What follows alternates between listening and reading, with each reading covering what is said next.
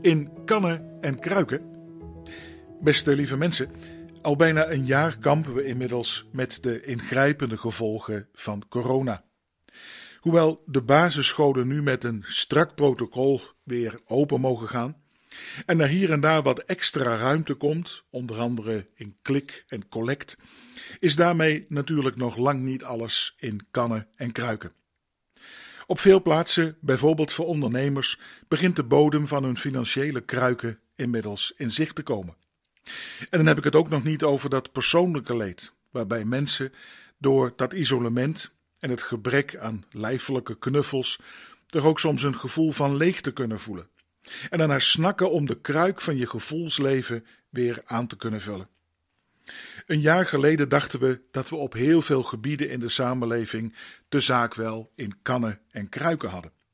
Maar hoe anders zou het lopen? Onze kruiken bleken toch brozer dan gedacht. En de gevulde kruiken van de economie lijken nu ziender ogen te slinken. En laten we eerlijk zijn, ook een jaar geleden was natuurlijk niet bij iedereen alles altijd in kannen en kruiken. Iedereen kent wel in je eigen leven of van de naaste de pijn van de gebrokenheid, de broosheid, de leegheid van je kruik van het leven.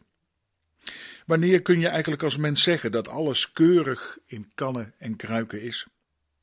Misschien moeten we daar soms ook maar mee gewoon leren dealen. Soms heb je daarbij hulp nodig van een ander om je leven weer een zetje in de goede richting te geven. Een teken van meeleven of gewoon van oprechte aandacht. Ik hoorde zelfs dat deze quarantainetijd ook een nieuw soort hulpverlener heeft opgeleverd: de quarantainecoach. Op zich mooi natuurlijk, maar we moeten tegelijkertijd ook oppassen om niet te snel al te veel eigen verantwoordelijkheden en je eigen veerkracht in handen van anderen te leggen. Tegelijkertijd kan het natuurlijk ook geen kwaad om op tijd de hulp van een ander in te roepen als het jezelf niet helemaal lukt je leven in kannen en kruiken te krijgen. Ik kom die uitdrukking, zoals zoveel gezegdes en uitdrukkingen over die kannen en kruiken, ook tegen in een Bijbelse geschiedenis, die ons misschien ook voor vandaag wat helpen kan. De geschiedenis gaat over een vrouw, van wie plotseling het leven op de kop kwam te staan.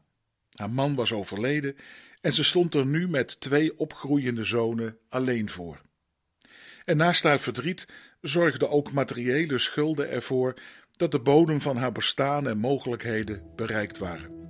Haar voorraadkamer was fysiek en geestelijk uitgeput. En dan komt een zekere Elisa in haar levensgeschiedenis.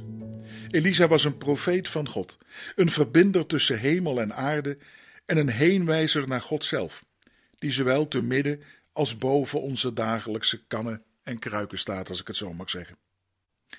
Misschien zouden we Elisa wel een soort quarantainecoach kunnen noemen, die in de opgeslotenheid van situaties, in de quarantaine van het leven waarin je terecht kunt komen, toch een weg wijst, een weg biedt naar nieuwe ruimte, naar nieuwe ongedachte orde, zoals alleen God die soms kan geven. Elisa vraagt dan eerst naar haar eigen mogelijkheden. Het is mooi om eerst te vragen: wat heb je zelf in huis? Een kruikje was het slechts. En Elisa zegt dan: ga bij de buren, ga om je heen in het dorp naar extra kruiken en kannen om ze te lenen.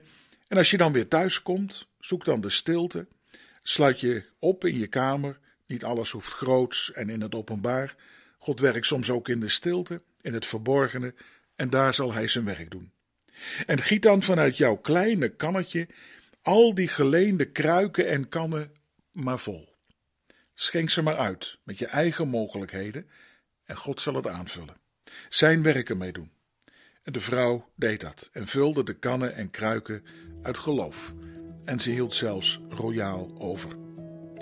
Een paar dingen vallen we in de geschiedenis op. De solidariteit van de samenleving nabuurschap, als je zo wil zeggen. Maar ook in de samenleving behoren we aandacht te hebben naar hen waar de kruiken leeg zijn. En ook de inzet van wat je zelf nog hebt en kunt, hoe klein misschien ook, zet dat eerst maar in. En dan? Dan kan er misschien dat wonder gebeuren, dat er door geloof, hoop en liefde uiteindelijk toch nog meer mogelijk lijkt te zijn dan je gedacht had. Meer mogelijk dan het gewone. Ja, dan gebeuren er inderdaad soms wonderen als je ze zien wil. Nee, niet alles komt zomaar in ons leven in kannen en kruiken uiteindelijk. Dat is te makkelijk gezegd. Maar, maar soms mag je wel ervaren dat er voldoende olie komt voor wat je op dat moment nodig hebt in jouw situatie. En ook is alles dan niet altijd in het leven even perfect, dat weten we allemaal. En niet alles in kannen en kruiken. Soms, als je gelovig in geloof, hoop en liefde durft uit te schenken, dan kan er toch het wonder gebeuren. En houd je zelf soms nog over voor andermans kannen en kruiken.